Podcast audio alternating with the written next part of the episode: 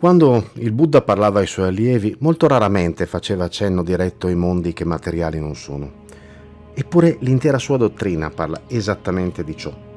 Lo scopo dell'ottuplice sentiero è quello di condurre all'illuminazione. E che cos'è l'illuminazione se non la perfetta cognizione dell'unità sui tre piani principali e la dimora dell'anima nel mondo delle cause?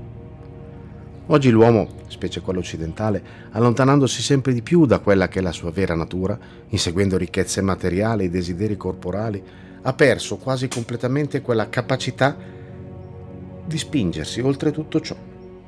Sempre di più diviene difficile parlare di cose non materiali, ma che comunque esistono e si rendono percepibili ad altri sensi, oltre a quelli fisici. Tuttavia, non aver la consapevolezza di qualcosa non implica che quella cosa non esista. L'inconsapevolezza genera sofferenza, imbriglia la comprensione, relegandola ad un ambito troppo ristretto.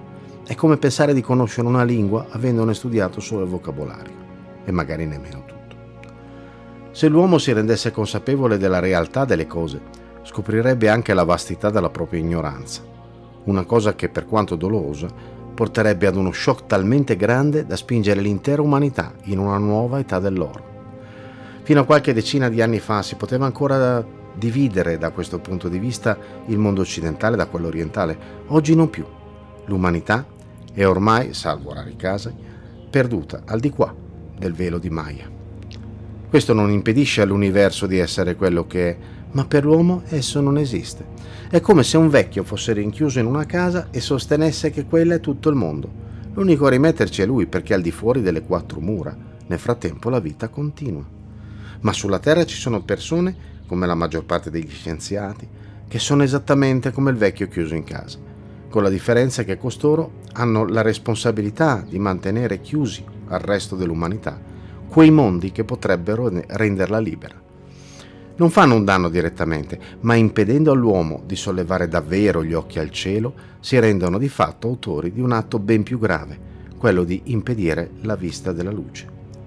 La pratica della meditazione porta spesso, se condotta correttamente e per il giusto tempo, ad allargare la propria percezione fino ad includere dimensioni che sono sempre meno materiali e sempre più sottili, non sperimentabili dall'uomo ordinario e non rilevabili dalle attuali strumentazioni.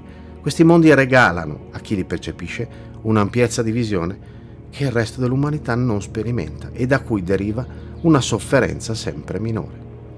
È allora, nella naturale compassione, che nasce il desiderio di donare tali stati ad altri che ancora non vi abbiano avuto accesso, ma in mezzo a un mondo di ciechi governati da pochi orbi, chi porta la speranza della vista è un pericolo, ed è per questo che la morale, le religioni, l'economia e in sintesi l'intero corpo sociale si oppongono fieramente a chi porta doni di tale portata.